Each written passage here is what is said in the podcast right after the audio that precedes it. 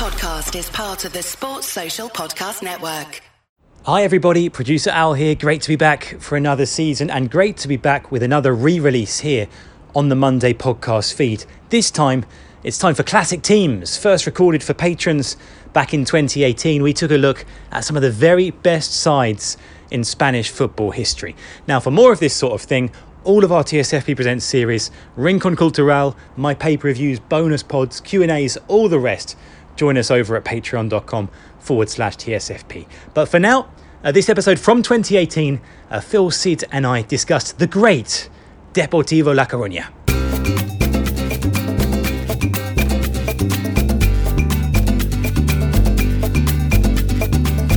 Hello, patrons. Welcome to another series of TSFP Presents. In our last series, of course, we took you around Spain in regions and rivalries. Prior to that, we delved into the archives to speak about 21st century La Liga legends.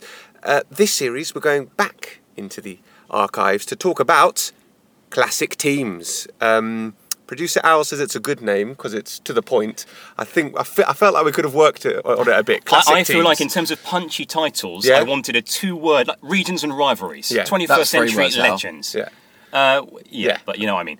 Um, and so I wanted something punchy, and it was just a case of an adjective with teams. We thought we thought of great teams. You know, we've already had legends. It couldn't be legends. Look, the title isn't the most important thing, guys. It's the content.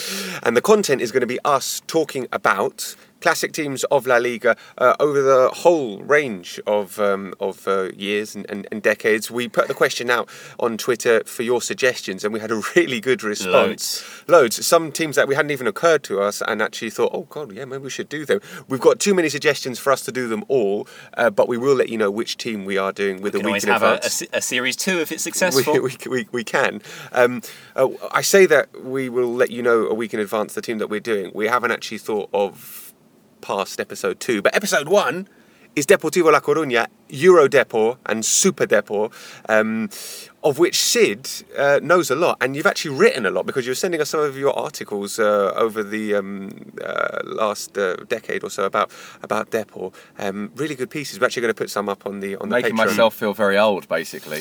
Yeah. The, old- the old the old man tells the young whippersnappers what, what used to happen in the good old Going back days. into the archives, which are just your own columns that Yeah. you've written yourself. yeah. But you know something? Actually, age is actually quite an interesting thing about about this this Depor side because Al and I are, as we confirmed yesterday, eight years younger than you, which Yes, means that our well, you know, but our footballing experience and introduction to Spanish football was a little bit different to yours, and I think that people of I can he- hes- hesitate to use this word, but my and Al's generation. Sorry. You pair of Sorry, bastards. but for us, this um, particularly the super, the, the Euro Depor side of the Mm. turn of the century was the first Spanish side that really sort of captivated the imagination. Yes, I think that's true. Making a name for themselves on the European stage, beating all comers, as we will will discuss. I think that's definitely true. I also think, in terms of why so many people have affection for, for these Depor sides, I think we always have affection for a team that challenges the duopoly of Barcelona and Real Madrid. Yeah. There's always a lot of affection. There is now for Atletico. There was a decade ago for Valencia, and before that, it was Depor. and there was the way they played as well. Hmm. I mean, they were they were genuinely a lot of fun to watch. There was there were there were criticisms towards the end of Irureta about about his his kind of weddedness to that doble pivote, the double double pivot in midfield.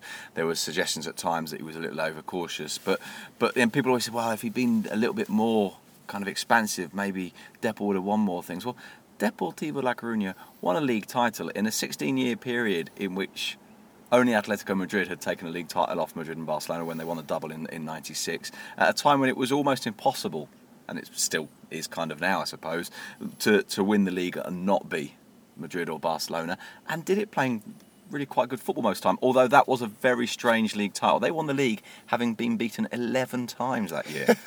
Wow, La Liga is boring and uncompetitive. yeah.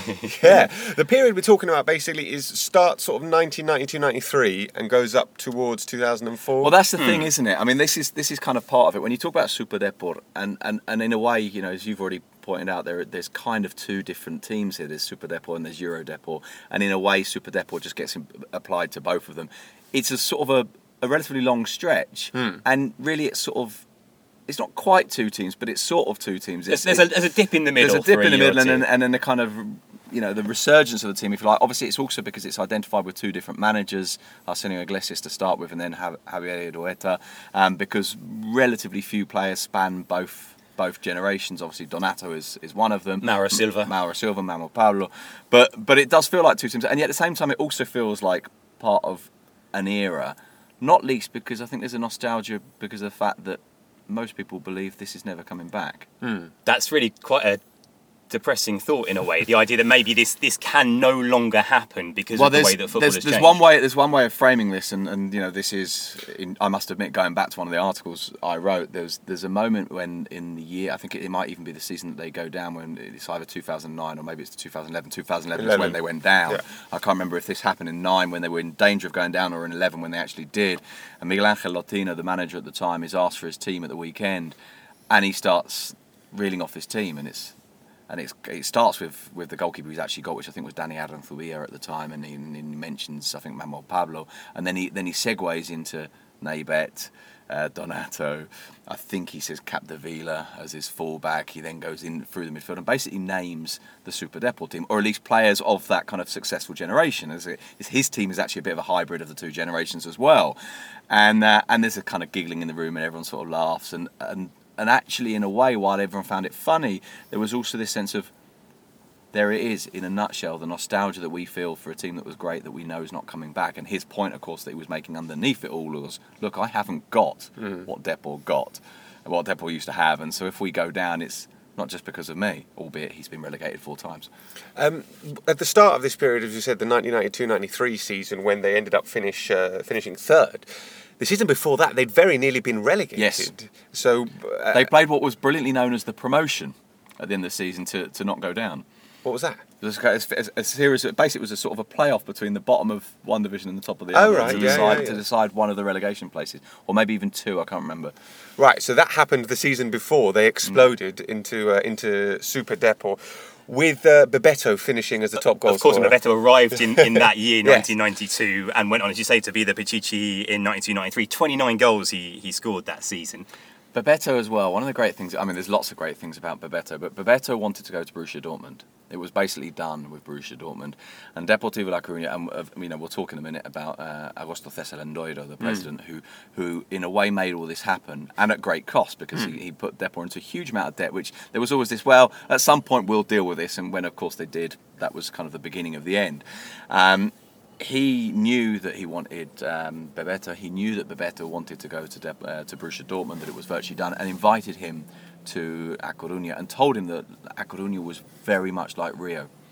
This is like Rio, and, and, and the, the, the Rio, Riazor Beach is like a like a mini Coca- Copacabana. anyway, he had the good fortune that when Bebeto came with his sunny. wife, it was a fantastically sunny day, and they went around the city, and the wife loved it, of course, because it is really Yeah, pretty. yeah, I mean, on a sunny day, Yeah. it, it's not. I mean, it's still not Rio, Yeah. but Yeah. it's. and, you the, and as the story goes now obviously I can't stand this up I wasn't in A Coruña at the time as the story goes pretty much the second the plane take, took off and Bebeto left it started pissing down with rain it's like we've done it. We've managed to convince him. There is that great photo of Bebeto and Mauro Silva in the full kit on the beach doing keepy uppies. yeah yeah and that and that and you know they were the two players that were kind of the beginning of this sense of wow this is big now. And obviously what that did was persuade other players to come. And that first generation that first team was very much an international team you know and, and I think Deportivo in 96 if I'm not mistaken were the um, were the First first, the first team, team, to yeah. field an 11 of, of fully fully made up of foreigners So 1992-93, Bebeto comes. They, he's top scorer. They finish third. 1993-1994 is is the season of uh, regret, I guess, for for Deportivo La Coruña because they finished second on a very dramatic final day of the season. Um, do you want to do you want to explain? Because they went into the final day of the season a point ahead of Barcelona at the top of the table. knowing that obviously because they're a point ahead, um, they only have to match Barcelona's results. So therefore, by definition, knowing that if they win, they are league champions.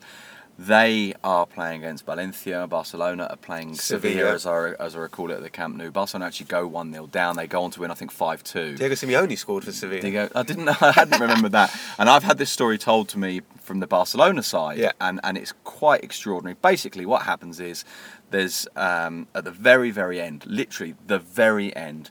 Deportivo get a penalty. Donato, who normally takes penalties, is off the off. pitch. Two potential candidates to take the penalty, Bebeto and Djukic. There's a slight, mm, shall we say, discrepancy in the versions of the story as to whether Bebeto didn't Bottled want it, it yeah. because he bottled it. Because or- he had or- he had missed a penalty a few weeks before. weeks I'm not honestly sure when. Um, and and there's discrepancy is whether he bottled it or whether Djukic said, "I'll take it." Now, if you watch the footage, you can see that D- Djukic is going to miss. You can see that he looks terrified. There's this kind of big intake of breath just before he runs up, and you can kind of sort of sense that big take, intake of breath doesn't quite do enough. He's just like he hasn't quite filled his lungs, and um, and so basically, score the penalty, you're champions. Don't score the penalty, you're not champions. It really is as simple as that. I was told this story by Txiki Begiristain, by Michael Laudrup, and by Andoni Zubizarreta, who are living this in the Camp Nou. Says there's and, and Eusebio Sa- Sacristan, who I believe might even no, Txiki was a sub that day. He's in the dressing room watching this on TV. The players in stadium. Michael Laudrup says there's a moment, it's a very last minute, where the Camp Nou goes silent and everyone on the pitch stops because they can because obviously they know that their fate is in the hands of what's happening in, in And everyone on the pitch stops. He says literally the game stops because something's happened there, and the place falls silent. There's a penalty in A Coruña. By the time the penalty is taken, the Barcelona game has just finished. So they're waiting on this moment. And there's a silence, and then suddenly, of course, there's this huge roar. And I can't remember if it was Txiki or Eusebio now who told me the story in the dressing room. He said, he said, genuinely, we threw ourselves on the floor. It's like everyone's like on the floor, ah, sort of rolling around the floor like Homer Simpson doing that sort of circular thing. Going absolutely crazy because Djukic misses the penalty against Valencia, saved by the Valencian keeper Gonzalez, Gonzalez, his name who was then celebrates a lot. celebrates a lot. And of course, this is one of the, this is the origins of one of those strange rivalries in Spain, the Deportivo Valencia rivalry. Hmm. Partly because at the time, Depor fans were like, "You bastards! Why, you know, why is this such a big thing for you? Why are you cheering about this?" Everyone loved Deportivo. Everyone Hmm. wanted Deportivo to win the league. This is the third year in a row that Barcelona's dream team wins the league on the final day, being really quite jammy, to be perfectly honest. Why were Valencia celebrating? Yeah, it's funny so that it's almost as if they had some sort of financial Incentive. Yeah. So tell us uh, the, the financial story is, is is obviously that they had been paid by Barcelona for this. This obviously didn't come out until much later. It was sort of alleged at the time, but it was confirmed later. And on. this was, you know, something that happened a lot, and I suspect probably still does happen. These, But the these, uh, details of it, so some kind of roadside meeting. Yes, Yeah, roadside with a service meeting, money, station. money, money handed Station, over. Millions yeah. of pesetas handed Yeah, over yeah. Uh, to uh, to Valencia, who denied Deportivo La Coruña um, a first ever league title. They finished second in the 1993-94 season. The season after, though, they got some kind of revenge, didn't Yeah, they? Yeah, they got to a Copa del Rey final against Valencia. Yes, this is this is the 11 minute final. I was going to say, been a pretty special Copa del Rey final for all kinds of reasons, not least because it started one day and it finished three days later. There was a there was a storm and it was started raining very heavily and then the rain turned to hail and the footage is amazing. I don't know if you've seen it. Have a look on YouTube. It's, it's sensational of the of the players running off the pitch trying to cover their heads because that hail is going to make their skulls bleed. Um, Eleven minutes to go. I believe it's one one at this Yes. Point. Uh, off they go and they have to come back three days later to play the final 11 minutes and Depor win it in those 11 minutes. There isn't even extra time. Yeah, no, no, incredible. With a goal from Santa Elena, I believe. Uh, finishing second in La Liga as well, so maintaining that really strong push. They went five years in a row finishing in the top three, but that's later. That's not this That's era. not- That's, yeah, that's, yeah, that's the yeah. second era. This time was just the three years, as you say. It was third, second, second, and then they dropped off to ninth in 95 96. 1997. John Toshack. Yes. 1997, another Brazilian comes, a high cheekboned Brazilian who uh, had his best years in Greece, obviously, but uh, Obviously, Rivaldo. yeah. Rivaldo comes for one season, um, and uh, absolutely. That was the season I lived in Oviedo. ah, did, Rivaldo did you see him? Did you see him in the flesh? Absolutely incredible. Yes. Yeah. What a play. I mean, obviously, I'm not telling anyone anything they don't know that Yeah. Rivaldo was incredible, but that, but no one really knew very much about him. Uh, and, and then he turns up at Depor. It's like, wow, this guy's. And of course, Barcelona bought him at the end of that season Yeah. to replace Ronaldo, Brazilian Ronaldo, who who'd just gone. I mean, Depor obviously had something in terms of uh, scouting network or connections because these were players when they came in, Hmm. they weren't the names they later were. You know, when they brought in Bebeto, this was you know that was before the '94 World Cup when they Yeah, brought in he hadn't rocked- Silva. he hadn't rocked They- the baby yet, They put it that weren't. way, They weren't these massive names, so they were doing something right in terms of identifying this this talent and. and bringing it in. Lendoiro's version of the events is there was a Galician guy in Brazil. Yeah. I mean, I don't know. I'm if sure- it- I'm sure there I- I- was, I'd like yeah. to. Yeah, I'd like to think it wasn't quite as simple as that, but there was a Galician guy in Brazil. Um, that team of uh, of uh, Super Depor in the in the nineties, as as you mentioned, obviously it had Rivaldo, it had Bebeto, it had a man who you've frequently referred to as sort of the cuddliest man in football in your Donato. articles, Yeah. Donato. Well, why is he the cuddliest? Because you know. Because he was a little phy- bit round. His physical Yeah, appearance. yeah, cor- or did something inspire? corpulent. I think he said he was also always seemed to be kind of so gentle in, in Yeah. the way he spoke. He did this curious advert. I must admit, it's years since I've seen it, so it's probably if we can find it on YouTube. And I, I, I was looking for it yesterday and couldn't see it. He did this curious advert that I think if we watch it now might not be the way I remember it, but I'm going to tell it anyway.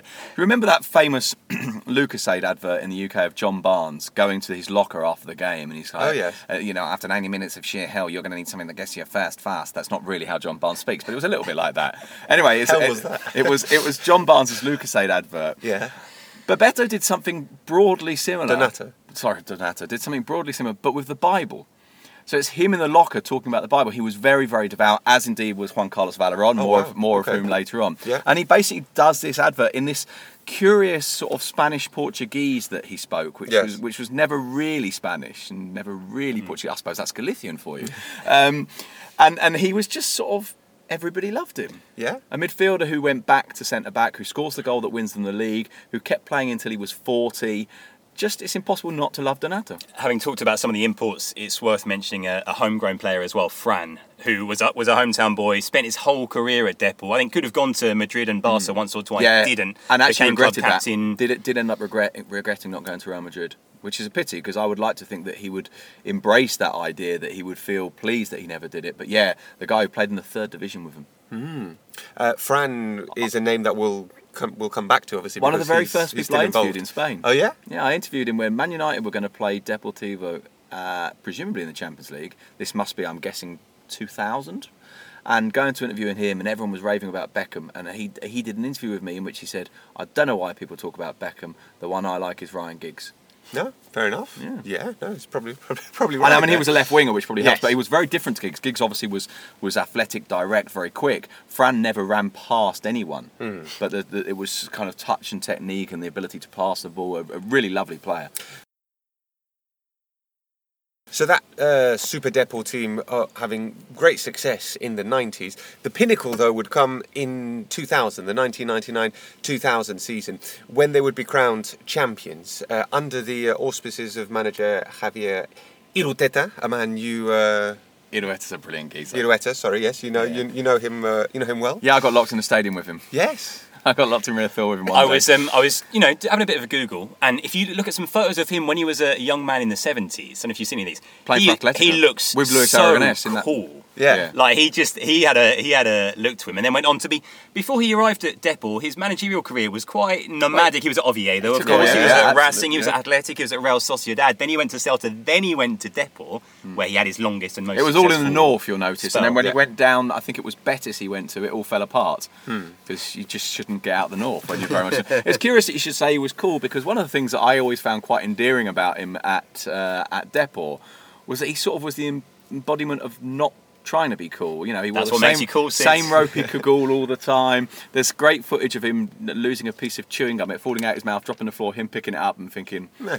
But then, actually, to be fair to him, getting a water bottle and rinsing it before popping it back Oh. in. Footage of him sticking it under the table in the press room to do the press conference and then taking it back again and putting it back in afterwards. And I'm, I'm sure it must be the same piece of chewing gum for the best part of a decade. Um, so it goes down to the final day of the season again in 2000, doesn't Mm. it? And again, it's Barcelona or Deportivo Yeah. La Coruña. I think also mathematically Real Zaragoza had a chance of winning the. Uh, the, the It was a curious title. year that year. Yeah. Madrid weren't even in the top four. Well, talking of Madrid, I was going to say it's worth going back to a key game probably just before the end of that season, February 2000. Depor against Real Madrid at Riazor. Depor in bad form. It's match day 23, Sid. Is it? It is. Okay. I read about it. Um, and that was the game that Depor won 5 2. Hmm. That was the game of the famous Djalminha Lambretta, Hmm. uh, which actually I was saying to Sid before we started recording. I was reading the El Mundo match report from that game. Yeah. Match report doesn't mention the Lambretta. It's not mentioned because actually that play and if, if- what, how do you describe a Lambretta? He flicks the ball from behind him over his head and also over the defenders. Djalminha Yeah, to be- land. between the two feet. Um, It comes- I, think, I think it gets called a rainbow flick. These yeah, days, rainbow flick. It? It actually comes to nothing. God knows why. The- the- Rainbow flick. yeah, I think in. English people call it a rainbow If flick. you call to the, if you speak to the cool kids these days, Wow. and anyway, it's now by prob- cool I mean five year olds. It's probably now the most iconic moment of Djalminha's career. It's not mentioned in Yeah. the match reports on the day because it didn't actually come to anything. But shortly after that, they, Uh, I think Makaay scored. Then Djalminha scored a free kick. They went on to beat Real Madrid five-two, and that was maybe the key moment in turning it around and getting to what Speaking, you're saying. speaking Kitcher, very the briefly last- of Madrid, last and then let's come to this, is, is, is there's, a, there's often an assumption that kind of Super Depor starts with another victory against Madrid, 2 0 down against Real Madrid in 92. They win hmm, hmm. 3 2, Bebeto scores two of them, and a, and a lot of people would, would kind of identify that as the beginning of Super Depor. Well, and Madrid had that 17-year run where they didn't win at Riazor. Yeah. The curse of Riazor. Which does that end with Guti's back heel? yes. Yes, Yeah. in 2011. Which I still think is slightly overrated. That's Oi. another debate for another day. Stop it. so anyway, it goes down to the final day of the uh, of the season between Depor and Barca, essentially, uh, and it was it was curious because it was Depor playing Espanyol and Celta playing Barcelona. Yeah. And Celta actually beat Barcelona, and Depor actually beat Espanyol. So, um, Yes, yeah, it wasn't there wasn't the drama. Although the footage of the response to Donato's goal, which is which is a near post header from a corner, is, is brilliant. so they finally did it. They finally did it. They it. finally they, did won it. the league. It's um, Six years later. It's and it, and it's it's genuinely extraordinary. And admittedly, as I said, it was a very strange league title. It was a league title in which they were Depor only, as I said, they they got beaten eleven times. They only won five of their away games all season. Um, there was a sort of a sense that the least Really? yeah yeah yeah the least bad team won the league. Wow. And this was by no means the best of these Depor teams. In fact, you know, it's nowhere near as good as the one in '94. Yeah. It's it's certainly not as good as the Depor team from, from the early two for, for the sort of two or three years afterwards. Yeah. When, when of course they get to European Cup semi final and so on. Um, but it's an extraordinary achievement. Uh, then comes the period uh, where they finish uh, in the top three for five straight years. So champions in 2000, second in 2001, second in 2002, third in 2003, and third in 2004. Um, in between all that, in 2002, there is one of the most famous games in Spanish football. It is known as El Centenariazo.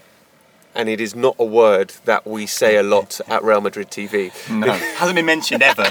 because of course this was the final of the Copa del Rey in 2002 on the 100th anniversary of Real Madrid's foundation it was held that year it was uh, it was at the Bernabeu that year the Copa del Rey. it was all set up for the perfect celebration for Real Madrid It- at, at home. yeah there was there was no works going on on the pitch it was fine to hold it at the Bernabeu that year and it was Deportivo La Coruña against Real Madrid Real Madrid the massive favourites and yet um, Depor, Depor won by two goals to one I mean, you look at that Real Madrid team. You know, this is it's Zidane, it's Figo, it's Raúl, it's Morientes, it's Makelele, it's Roberto Carlos. It's it's the It, Real should, Madrid. it shouldn't team. have been Figo. For Well, well, it- if he had an ankle injury and it should McManaman should have You played. know, it's, but- it's the was Real on the Madrid bench, team yeah. that went on to, of course, to win the Champions League at Hampden Yeah. that year, and yet Depor did them in their own Yeah, backyard. This, this, the, the, the full game is on YouTube, and I had a watch back to quite a lot of it uh, the other day.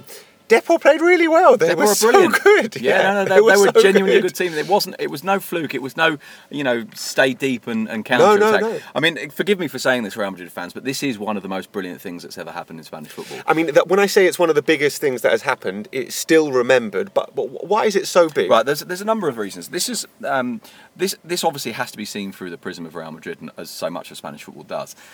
As you say, it's Real Madrid's hundredth birthday. Real Madrid had um, lobbied FIFA to have no football played on their hundredth birthday as a kind of a mark of respect for their hundredth birthday. The centenary was everywhere that year. It was it was genuinely impossible to get away from it. It was it was huge. I mean, it was genuine. A lot of it was brilliant. But obviously, for people who weren't Real Madrid fans, there was a kind of moment where everyone was like, "Good God, we're sick of this."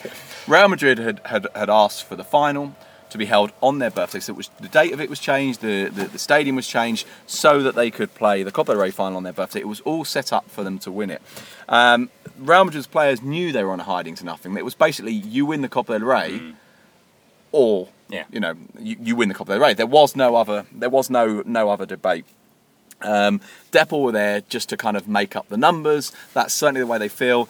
Here's the bit that does it. One of the things that does it, of course, because although this is a Bernabeu, it's a Copa del Rey final, so you have to have equal number of tickets. I was there that day. yeah.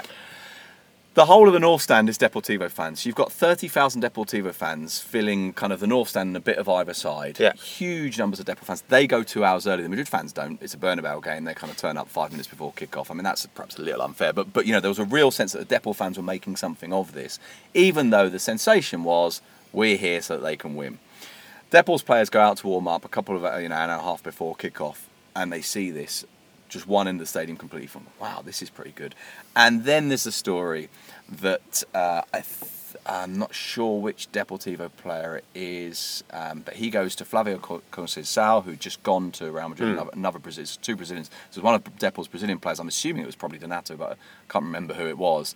Um, speaks to him before the game and says, so, you know, should we meet for dinner after the game? We're going to have dinner in Madrid and, and go out and stuff. And, and, and Flavio Conceição says, I can't, we've got all the celebrations and stuff, haven't we? Well, they didn't. He runs back to the dressing room, Yeah. of course, and tells all the players, his lads, Yeah. they think they've got a celebration, and he didn't. The the celebrations are quite extraordinary. Deportiva doing a lap of honour, And the fans singing twenty-five happy birthday. thousand Depor fans singing "Happy Birthday to you." And it's not just that It's Depor some- won it. They, you know, they scored after like six minutes. They went one Yeah, 0 up. They went, they went scores two 0 up. I think after before forty minutes. It was, it was done. like you know, it was Real done. pulled the goal Admittedly, back, Madrid but- did pull one back, and, and at that stage, you think it's going to happen. That year, by the way, Madrid were terrible. Hmm. And they won the And they won Champions, the Champions League. Well, not for not for the first time. No, Uh, that's, it was, that's uh, quite true, actually. Yeah. Sergio Gonzalez uh, is the current manager of Valladolid. Yes. it's it's him. Yeah. It's him. He scored a very nice goal, and then Diego Tristan uh, scored uh, another nice goal Diego as well. Tristan, who who you got to love for all sorts of reasons, apart from the fact he was a brilliant player. But that great, great and now very famous line where Florentino Perez wants to sign him for Real Madrid, and he has a conversation with him, and he's a little bit concerned about the fact that, let's say, Tristan quite likes going out. Hmm. Um, and he says this to Tristan. He says a little bit worried about this, and Tristan says, "Presidente, what do you want, a footballer or a monk?" And he did not join Real Madrid. He Madrid. did not join Real Madrid. Uh, he did finish as Pichichi in uh, 2002 with 21 goals. Then after that, um, in 2003, Roy Makaay were finished uh, Pichichi with 29 I mean, goals. what a strike duo, Tristan and Makaay. Come That- on. that- he was the last Deportivo player to uh, ever finish as uh, Pichichi, Roy Makaay, in 2003. Just a bit in perspective, the top goal scorer last season was Adrian with nine goals. Yeah. And they went down, obviously. yeah. Just a, just a, a a also, also, I mean, it's worth pointing out something something out here, and, and Al's just said what a striking partnership that was. In a way, the the, the, the reason those two won the Pichichi is because that wasn't a strike partnership, because the person providing all the passes for them, just like Peter Beardsley used to make top scorers of people, was Juan Carlos Valeron. He was. Um, gotta love Valeron. we, we, we, we did. We gave him love, I think, on the 21st Century Oh, we La did, Liga didn't we? Yes, Legends yeah. um, podcast. Um, Lived with his mum and his sister in a flat near the stadium. yeah. uh, Champions League. We have Oh. to talk about the Champions League. I mean, is, is there anyone that they didn't beat in the Champions Hey, League in those years? do years? the they list, beat, Al, because the list is absolutely outrageous. They, they won away at um, PSG, Manchester United, Arsenal, Bayern, and we'll talk about uh, Milan, Juventus. Pr- pretty much all the big teams in, in Europe they Yeah. beat in this spell. I remember they got the one at Ars at, at, at Highbury. They were absolutely incredible. Were you Just there, Al? Totally took Arsenal. I apart. don't think I was there for that game. I was talking about to see it. I remember the game in the UEFA Cup when Djalminha got sent off for well, uh, Grimandi feigned a headbutt and Djalminha got sent off. I think I was there for that game. I don't think I was there, but I remember watching the one you mean when they were they were Djalminha, of course, had, had, had a, a little bit of previous when it comes to headbutting. Did he? He headbutted Habo, Jabo Irureta in training once, and this was caught on camera. I mean, it was more kind of a head lean, you know, that kind of thing footballers do, but he headbutted his manager. Irureta turns up in the press conference afterwards, sits down in front of everyone, takes off his glasses, goes, See, look, not a mark on me. It's, it's all right, no big deal. Wow. Um, some of those big Champions League nights. Tell me about the one in Paris, because I wasn't aware of this one in Paris. The one in Paris, well, there's, you've got two really kind of crazy ones. Yeah. Um, one spread across two games, one in Paris is Yeah. just one game. 3 0 down, 3 0 down at the At the Parc Parc des de Princes France. against PSG. and they win 4 3. And they win 4 3. That's insane. Yeah, absolutely insane. crazy. But it is not as crazy as the most memorable uh, comeback um, in Champions League history, and apart from last year. Um, Well, maybe Istanbul is probably the most famous, isn't it? Yeah, maybe. All right, all right. Uh, but it's a pretty big But one. this one's pretty big. When you look at all of the circumstances, they're playing against Milan. This is the European champions. Carlo Ancelotti's Milan. Milan, yeah. Milan. Probably the favourites that year for the for the competition. In the first leg at San Siro, Depor actually go 1 0 up. They are leading in that game. Milan then go and score four goals in eight minutes, I think, to win that first leg 4 1. The 7th of April 2004 is the second leg. Two weeks later. Two weeks later, um, Milan line up with Dida in goal, and it's Cafu, Maldini, Pancaro, Nesta, Gattuso, Pirlo, Seedorf, Kaká, Tomasson, and Shevchenko. I mean, apart from Tomasson, that's a pretty good team, isn't it? Uh, and that so that Milan team that season they hadn't conceded an away goal in the Champions League all season. I did not know that. That's quite. And at that point, no team in the Champions League era, no team had come back from a three-goal first leg deficit. So if Depor were going to do it, they were going to do something that no team had done in the modern era. the, the funny thing about this game is is that Milan actually had a couple of chances to score even before Depor get the first, which I think is after five or six minutes Yeah. anyway. They had a couple of chances, they didn't take them, and then they had a, a one-on-one. I think when, when it was one 0 anyway, they they had chances, but Depor, as you need in football, they had a little bit of luck and they took their chances. And Three, it's three nil up at half time. Yeah. So obviously at that point it's They're going four, through four, anyway. four- it's four four on aggregate and they're going through. But the sensation in the stadium is, ah, we'll throw this away. And they didn't, and they didn't. Four 0 Well, you can see when um, Pandiani scores the first goal, and there's a muted celebration. Truck driving man Pandiani. They Yeah. used to go to training in tucks a it in the bottom corner. But there's not there's not wild celebrations because you know it's not going to happen. Valeron scores the second. They sort of start to believe. Luque scores the third, and that's when the place starts to go absolutely mental. Yeah, absolutely. The most memorable comeback in Spanish football history in the Champions League until Barcelona's um, unbelievable stuff. And they went yeah. into the semi-finals, of course, against uh, Jose Mourinho's Porto. And they were completely and utterly Hmm. robbed. I mean, forgive me for saying that. That Porto team was bloody horrible. But why? What do you mean, Right, robbed? so, okay, so they were robbed because I mean, apart from the fact that, that Porto team was horrible. Yeah, all right, but that's not that- That's, robbery. that's not robbery. What happens is there's a moment between Andrade, the Portuguese centre back from Deportivo, and Derlei, I believe it was. Anyway, a Porto player who's one of his mates, and they're kind of messing around, playing with each other. And Andrade gives him a kind of a kick in the back. But they're just, they're literally just sort of standing there, giving him a kick in the back. Penal- the, the referee sends him off. Uh, not penalty, the nil, nil draw. The referee sends him off. He's like, well, we're mates. We were just messing around. And this referee sends him off. So Andrade, who was very, very good indeed, by the way, I don't know how many people remember Andrade, and he wasn't maybe at Deportivo long enough to, to kind of cement the status that people like Naybet had, Donato, and so on. Um, he misses the second leg.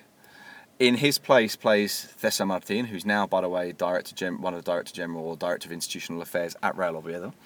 A lovely bloke, enormous, enormous centre back. He's the one that commits the penalty in the second leg. And Porto win 1 0. The, the, one of the worst football teams ever to make a European Cup final. but one of the best. One of the best, most greatest achievements. I'm Yeah. not taking that away from them, but they, they weren't nice to watch. So there we go. That was, was gutted. That was Euro Depor and Super Depor, uh, Deportivo La Coruña, who are currently seventh in the second division. So And all go. of this, I mean, one of the things that obviously that, that, that is behind all this, this begins with Cesar Augusto Lendoiro, the, the president of Deportivo, who starts this having made a success of Liceo Caixa Galicia, the local roller hockey team, made them the best roller hockey team around. He takes over Deportivo. He was famous for negotiating, and I just want to chuck this story in at the end because I love this story. He was famous for negotiating and getting deals done at a restaurant called El Manjar. And perhaps this embodies the whole kind of spend loads of money, don't worry, it'll be all right thing, and then it coming back to bite you. Many years later, I think it's 2010, 2011, when Deportivo are going through administration, 160 million euros in debt. Of course, administration, you see the list of the people that you owe money to. They own this restaurant 107,000 euros. Um, a lot of from- dinners. From, lots and lots of dinners where they signed lots and lots of players. Wow. You were saying he used that restaurant as his office. He was basically there Yeah. all night. And Well- if you wanted to go and get a deal done, that was the Well, place to- Nuno, to Nuno, head. the, the current, I current mean, he does look like he's had 107,000 Yes, yeah, well, pounds he- worth of he- dinners. yeah, exactly. Nuno, the current current uh, Wolves coach, of course, was was the first deal that Jorge Mendes ever did, taking him to Deportivo La Coruña. And the way that Mendes tells the story is that is that he knew that Lendoiro was always at this restaurant. There was hundred meters or so between the restaurant and Lendoiro's office, and so he would literally drive from Portugal and wait by the office to ma- to make a 150 meter sales pitch between the office and restaurant before Lendoiro ducked into the restaurant, ignoring him. Of course, Mendes became big enough that Lendoiro then starts inviting him to restaurants, and Mendes played a big part in this whole kind of Galician revival. Um, but yeah, El Manjar was the place There we go. where the magic happened. Uh, we'll leave it there. Thank you very much for uh, for listening to the uh, first episode of uh, TSFP Presents Classic teams. Still a great title. Good. Uh, we're not sure who the next classic team is, but it's going to be a good one. So well, we'll take we'll take their suggestions and, and, and Yeah. maybe maybe answer some questions if there are specific questions people have about these teams. Obviously, you know, if you want to ask about the Delantera Electrica era at Real Oviedo, feel free. Those will be uh, removed before they get to Sid, and he will never see them. Thanks for listening. See ya. Cheerio.